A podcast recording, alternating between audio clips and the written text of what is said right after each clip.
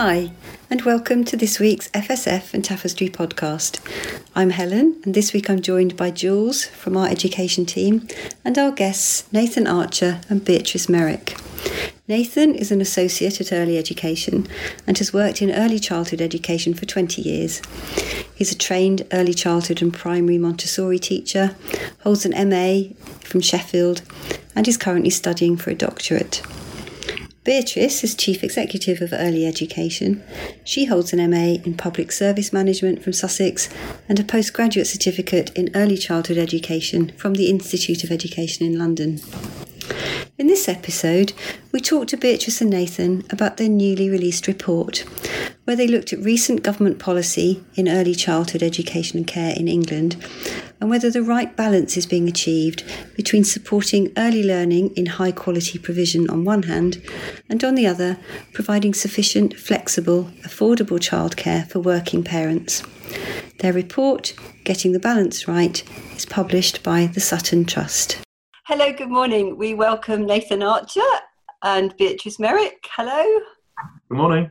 Hi, we're going to be talking about their new um, report uh, sponsored by the Sutton Trust um, around all the issues about funding, sustainability, workforce development, and general early education provision.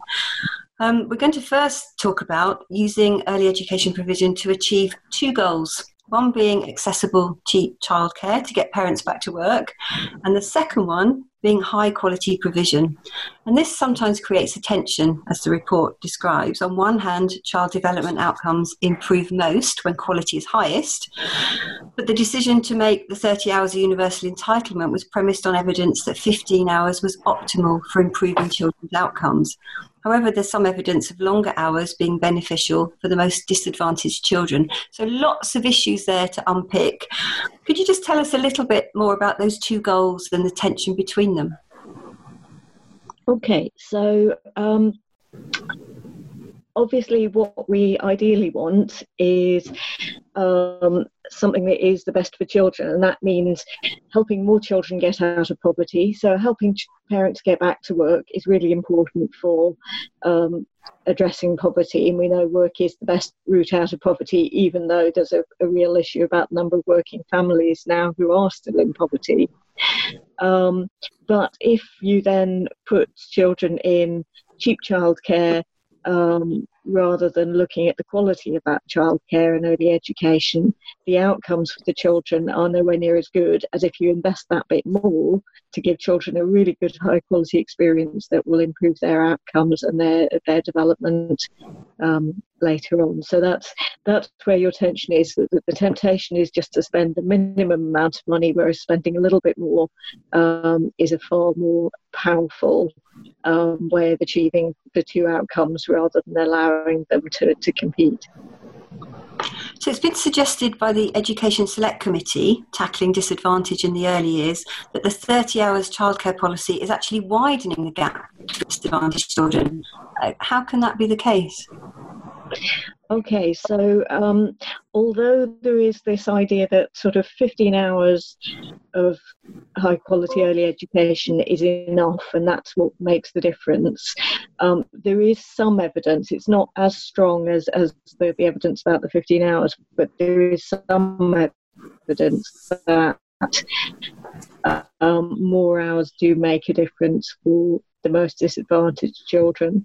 And also, anecdotally, talking to a lot of um, nursery school head teachers and others, where previously the um, there were some local authorities in a lot of inner city areas where local authorities were opting to give children um, full time days, maybe because of um, issues at home. Uh, substance abuse or mental health issues or whatever. So it was better environment for the children to be in a 38 hours a full time place. And these um, schools which have experience of um, those children who did have full time places but who are now only eligible for the 15 hours, and then comparing them with the, the working uh, families' children who are getting 30 hours, and they will tell you that they're seeing those gaps widen. Mm. So, so Ofsted, are they measuring the wrong things? Because we know that 95% of settings are good or outstanding. So most settings that these children are attending are good or outstanding. So uh, is Ofsted measuring the wrong thing? Are there other ways of monitoring quality? Yeah, shall, shall I come in on that? I, I think that's really important that you, you flag that up, Helen, around those those figures around good or outstanding, and, and that is obviously very positive and really commendable. But I think what we need to think about is that that is just one measure of quality. So if we think historically about the role that local authorities have in terms of quality improvement responsibilities, that in itself is, is an ongoing journey, that challenge and support that local authorities offered. Um, and I think very different from the idea that quality is just a single grade that's measured every three, four, five years. So I think there's a, there's a, there's arguably a, a debate to be had there around uh, quality improvement and quality monitoring, uh, who does those and, and, and, what measures are used. So um, some reports use uh, the Ofsted grading as a, a, single quality measure, but there, there are other uh, research reports such as SEED who use uh, ECERS, for example, as, a, as a, a, different tool of assessing quality. So um, there's a kind of inconsistent use of quality measures, I guess. Sure. And of course, now local authority funding's been cut. All those wonderful advisors who used to pop in when I ran my nursery um, and really be critical friends in a way to help raise the standards and help you think about and reflect about your practice. That's all gone. So there's really no support out there for settings who are all very willing, I'm sure, to improve their practice. Absolutely, yeah. As you say, that kind of infrastructure is now incredibly patchy across the, the, the country in terms of local authority support, and arguably the funding is not there um, either to deliver the CPD from a local authority perspective or um, to access it from a, a setting perspective. So, very different picture. That leads into something that really struck me in your report you know sometimes how things just leap out at you? And there was one bit that really that so much leapt out at me but there was one bit that really leapt out. It was about the childcare workforce being less qualified than both the teaching workforce and the general female workforce. And that was a CEDA kind of um, connected quote from 2017 and I just really thought about that and I thought and yet this, you know this this sector makes the biggest different difference in outcomes for children long term and therefore in fact the biggest impact on our society and the future of our society. And yet you know they're the, the, the, the least qualified. And i know in your report you talked a bit about needing to level up the provision in our settings. And i just wondered if you could talk a bit more about sort of the aspirations that we should have perhaps.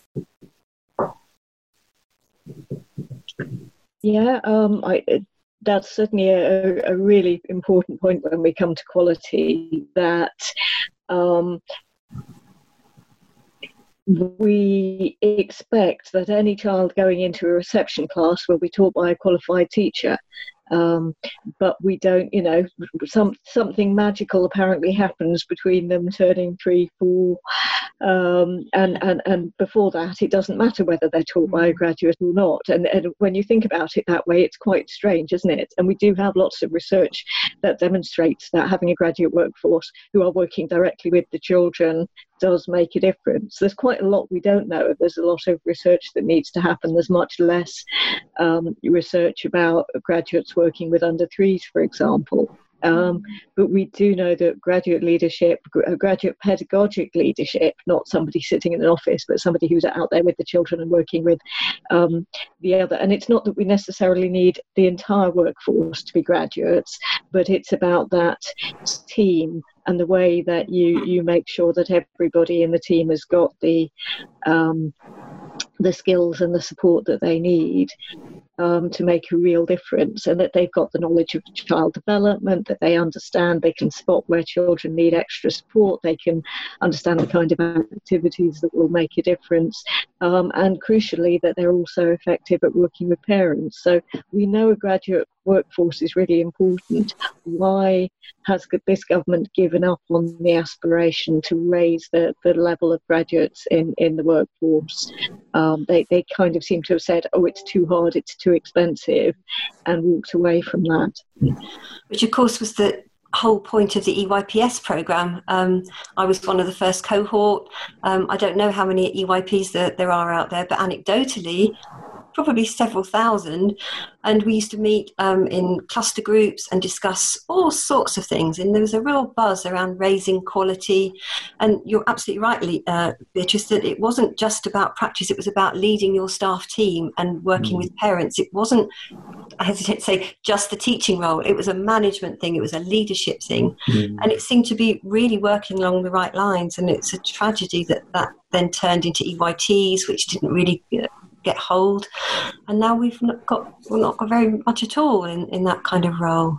Mm. Real shame. That feeds right into that tug of war that we spoke about right at the beginning. That tension, doesn't it, between you know, um, you know, good early education. What is good early education? Well, it, it's got to be a balance between the the flexibility and the affordability that is needed for the parent workforce because that's the economic rise out of poverty hopefully and that balance with that high quality well valued well qualified staff. And and you know that's the bit that that is becoming murky and that we're losing. It feels like and certainly your report is is, is showing that quite visibly. Sure. So if we think about the, the eligibility for the 30 hours, um, one of your recommendations from your report was that it should be extended to all families of three and four year old children who are currently eligible for the disadvantaged two year old provision. Why do you think that might help? And how might that? So that follows on from what we were talking about uh, in relation to what makes a difference. So if you've invested in um, giving 15 hours to your disadvantaged two year olds so that you can try and close the gap, but then they move into nursery, they're only eligible for 15 hours while their more advantaged peers are getting 30, you're going to see that gap increase again. So it's really about trying to say, um, think about this holistically, not sort of little separate scraps of policy that sit in different boxes um, and think about how, how do you continue that um, trajectory for the, the disadvantaged two year olds that's going to mean that they, they start to catch up and they keep catching up rather than losing the, any progress they made. So the 30 hours is benefiting better off families, basically. So is, is there any evidence to suggest that it's providing sufficient financial benefit to lower earning families? So, uh, yeah, the, the literature from the Res- Resolution Foundation seems to suggest that um, it disproportionately benefits those families who are uh, higher earning families, really sort of forty to fifty thousand uh, pounds per year. And they calculated that the minimum wage households receive tax credits. Um, but they made a gain of just five pounds a week. So, in a sense, that funding is being shifted from the 30 hour policy to a tax credit policy. So, you, you can kind of see how that's working for those or not working for those um, lower earning families. Of course. And am I right in saying in, just to get this straight in my mind, that the, the two year old offer and the universal entitlement were kind of there to improve child development. And the 30 year the 30 year the 30 hours um, entitlement was aimed at increasing parental employment if, if we were to kind of separate them out in a quite a basic way Absolutely, that's the rationale for those two policies. Okay. Yeah, completely, okay. uh, and that speaks to, to Beatrice's point about the the differences in the eligibility criteria and how a, a, a so-called disadvantaged two-year-old might move from a part-time place, but then not benefit from the thirty-hour place if their parents aren't working. Yeah, yeah, yeah. Um, we know that many nurseries were in dire straits before COVID and certainly are now. But why do some nurseries manage to be profit making and some not? Is it is it just to do with postcode, the way that they can charge parents additional hours? How do some people find it much easier than others to make a nursery viable? That's a great question with a very complicated answer. I think. Um, I mean, t- to my mind, there are multiple factors in in that. Um, uh, you'll know that um, primarily the, the largest proportion of, of uh, a settings turnover goes on staffing costs, and the average is around 75%. But over and above that, there will be obviously fixed overheads and uh, the, the settings, rent, mortgage, the kind of property costs will be a significant part of that expenditure. But I think over and above that, um, there are local market issues, as you suggest, the, the, the postcode which which impact on that, and that's about um, the sufficiency of local provision and therefore the market. Um, it's about the settings uh, ability to charge certain fees, again dependent upon that local market, um, and obviously occupancy levels as well impact on that that, that picture about um, being able to turn um, surplus or, or, or profit. So um, yeah, complex answer, I think. Is, yeah. The early years pupil, pupil premium um, you recommend in your, in your report should be reviewed. Can you talk a little bit about what that means now? Um, what your suggestion of ever free school meals and, and applying that to EYPP means for or could mean for families? Okay, so if we go back to the beginning of the early years pupil premium, the EYPP, this was a policy that essentially was introduced by the Lib Dems. And I think, you know, post coalition, we have to say that it doesn't feel as though the current government has really taken much interest in it. So there are two uh, ways in which funding is targeted uh, towards disadvantaged children within the early years. One is the disadvantaged supplement within the um, the, the hourly funding, and the other one is early years pupil premium. Now, this was modelled on schools pupil premium, which was thought to be a great success, had been very effective at, at closing the gap. Um, but the problem with EYPP is it's um, far less. It's only £300 per child per year compared to about £1,000 in schools. So the amount you've got to do anything with is quite small. But also, if you look at the number of children eligible, it's been about 8% of funded four year olds who've been able to claim that. And if you look in the school sector, um, it's 20 something percent of children get pupil premium. So the, the amount of disadvantaged funding coming in through early years pupil premium is really small, and there are so many barriers to claiming it.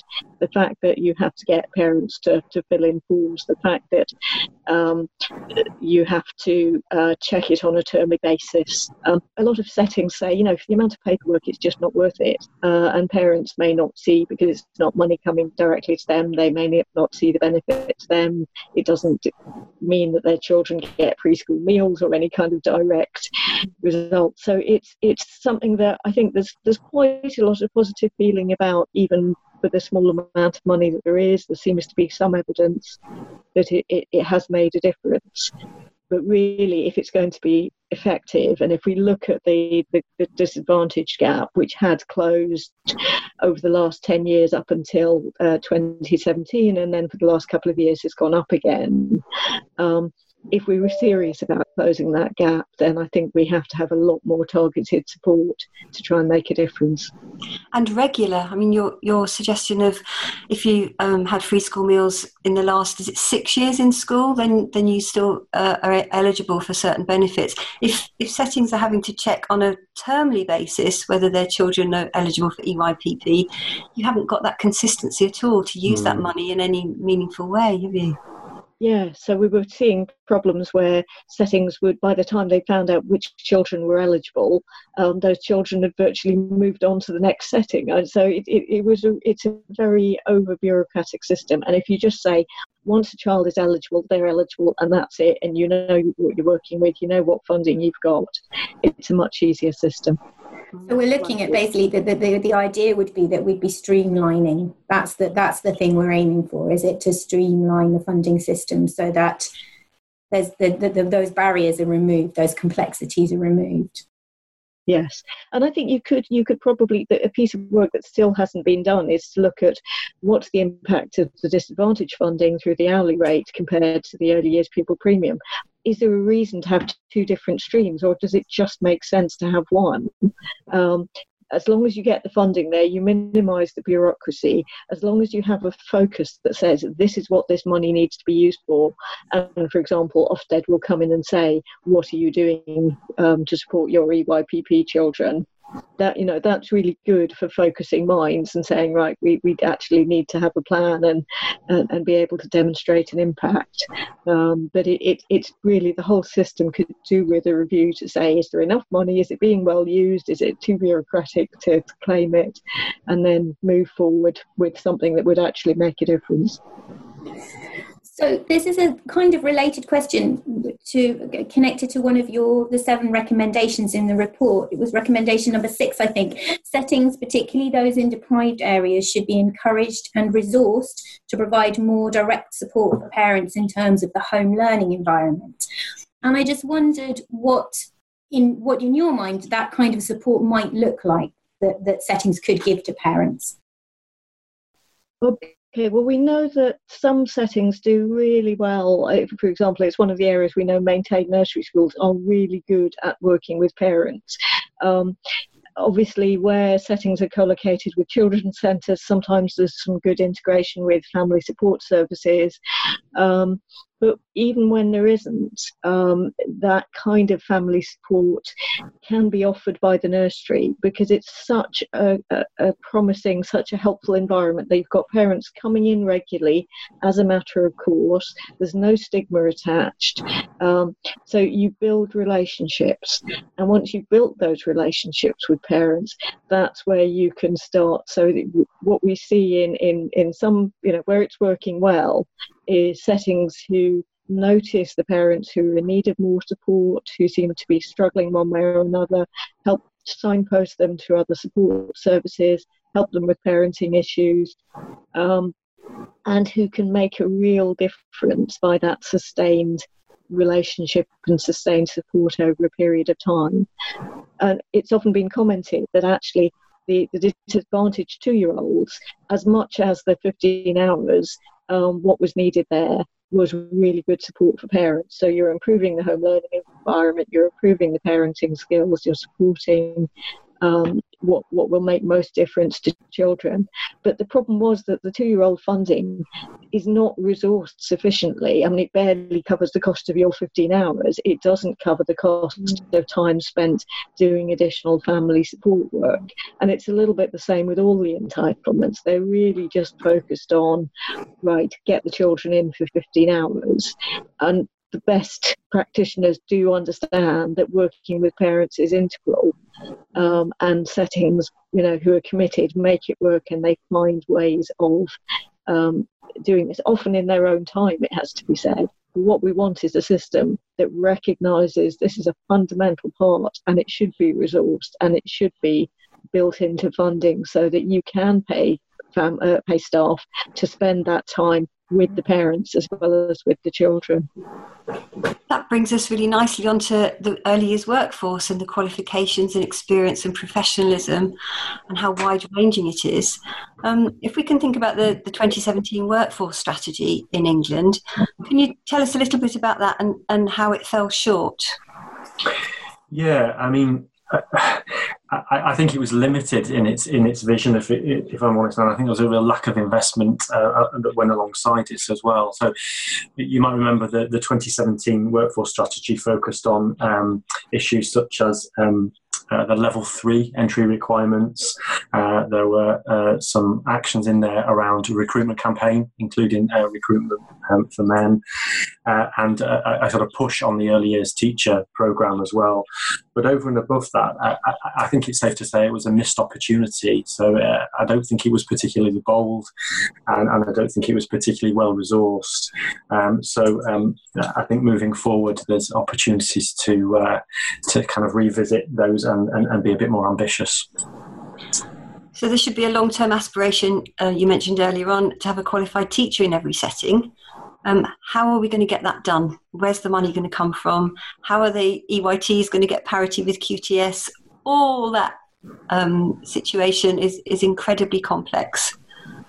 It is, it is, and, and, and in our report we uh, identified um, uh, a lot of, uh, of, evidence, a lot of lobbying for this push towards um, a kind of graduate-led workforce, a qualified teacher status, uh, and um, I think the the response from uh, from government is is that one of the challenges is that the pay and conditions in the private and voluntary sector are obviously beyond uh, the, the maintained sector pay and conditions. And that's a rationale used by policymakers for not uh, investing in, in this sort of trajectory. Interestingly, if we rewind a few years, you'll remember um, the, uh, the, the quality premium that was part of the Graduate Leader Fund. So there, there's an example there in the previous administration where um, funds have been used to sort of top up uh, the salaries to be uh, to have a parity with qualified teacher um, pay. So I think that there's an example of how it can be done there. Um, so uh, clearly, some some moves to be made in that direction. Yeah, absolutely. And of course, all of this is is being done with a reduction in the amount, and I hesitate to say, but quality of LA provided CPD as well, isn't it? For for settings to qualify, you know, encourage qualifications within all of their staff. The the LA was a resource, wasn't it? It was a, it was a in its heyday, it was a fantastic resource, and there's been there have been so many cuts that that's kind of another layer. Mm. Yeah, to creating a, a one yeah you can't afford to send your staff on on private training courses the local authorities are not offering subsidized ones yeah. um, you perhaps don't have the time or resources to offer in-house training to your staff everyone's stagnant aren't they no one's getting any better and no one's developing their skills and, mm. and standards are not improving and of course all of that sorry helen i was just going to say all of that the irony of all of that is that the ofsted new inspection framework includes this whole piece about CPD and professional development, doesn't it? That's one of the big things they're they're looking at now moving forward. Definitely. Very Have got any evidence to suggest that qualifies with qualified teachers in early year settings, children's outcomes are improved? Obviously, we've said you know in school they are qualified teachers anyway, but is there any data collection there saying that, that it really is advantageous for children's outcomes? So there, there was a lot of the evidence is focused on the impact of um, staff qualifications on quality rather than on outcomes directly. Um, but there, there is a lot of evidence that having graduates uh, in in the workforce does make a difference. So the the Educational Policy Institute did a, a, a kind of survey of the evidence and, and um, found there was a lot of evidence that did um, support this. Um, but the, it's not always very nuanced. So if we don't know necessarily how what kind of deployment of staff is what makes the difference. So we, we think that it's about uh, those staff being in the front line rather than being in management roles. Um, but it is definitely an area where, where more research is needed. Um, the other research that sometimes gets quoted around this, it was done by Jo Blanden and colleagues, where they looked at um, the number of graduates in, in the setting and the Ofsted rating and the children's outcomes in the EYFS profile. And she struggled to find a link with the impact of graduate quality.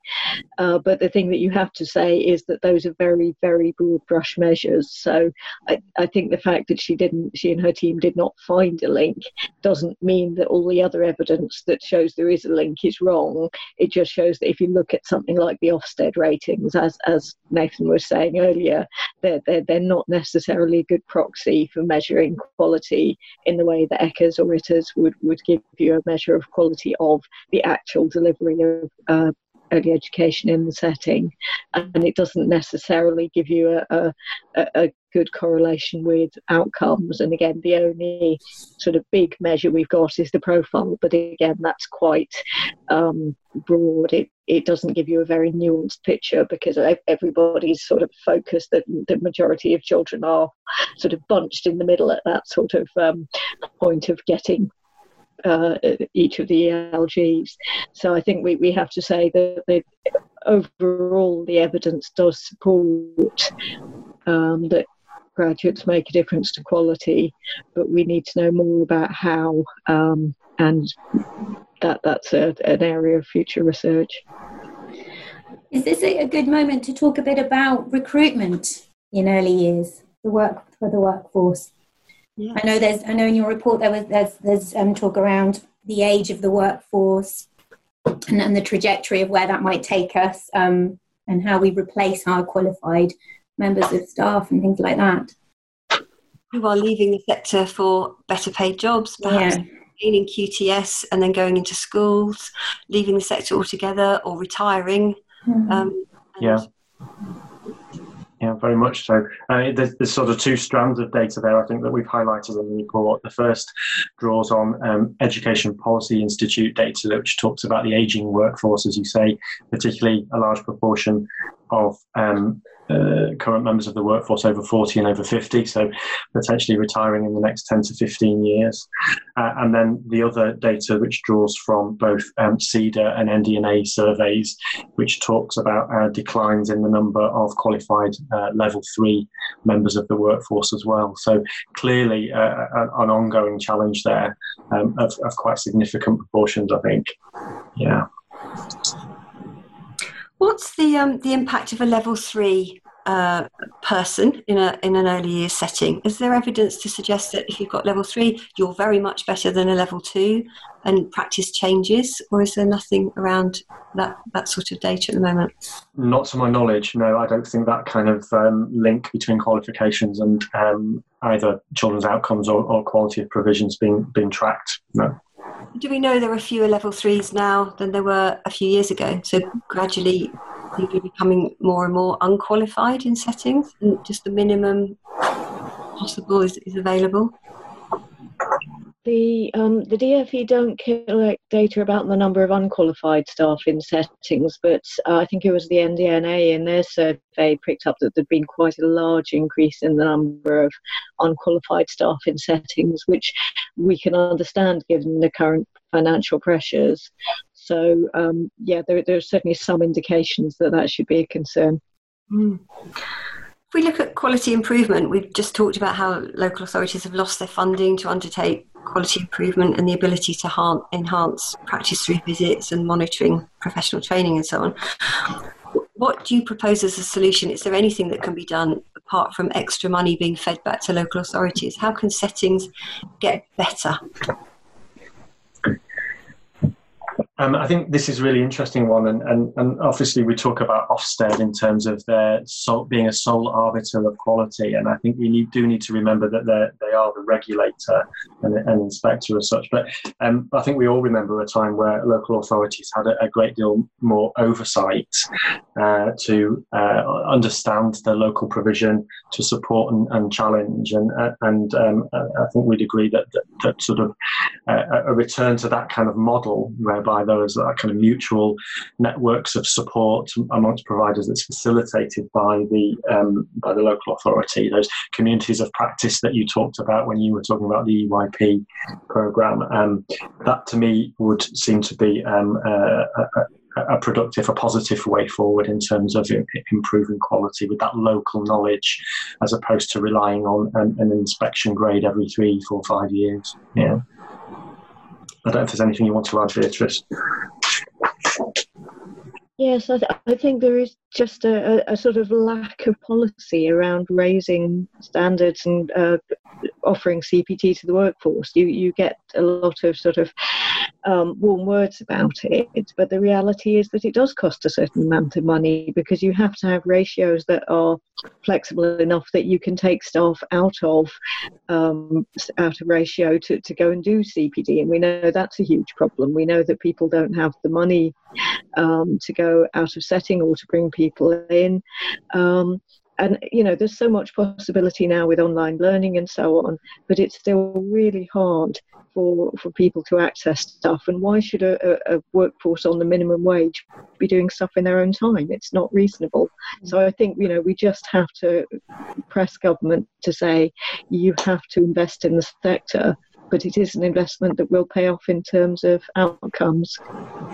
Because of course we mustn't forget that that early years is such a specialized area isn't it you know it requires an immense knowledge of child development how children learn how we learn how we how we uh, how we practice how we reflect it's it's it's such a wide ranging area that that the idea that we don't require people to be well qualified to come into it and to constantly improve and grow in their practice is worrying. It's, so worrying, isn't it? Mm, it's back to the we're just playing in early years. We just put the sand down and we just let the children get on with it. Yeah.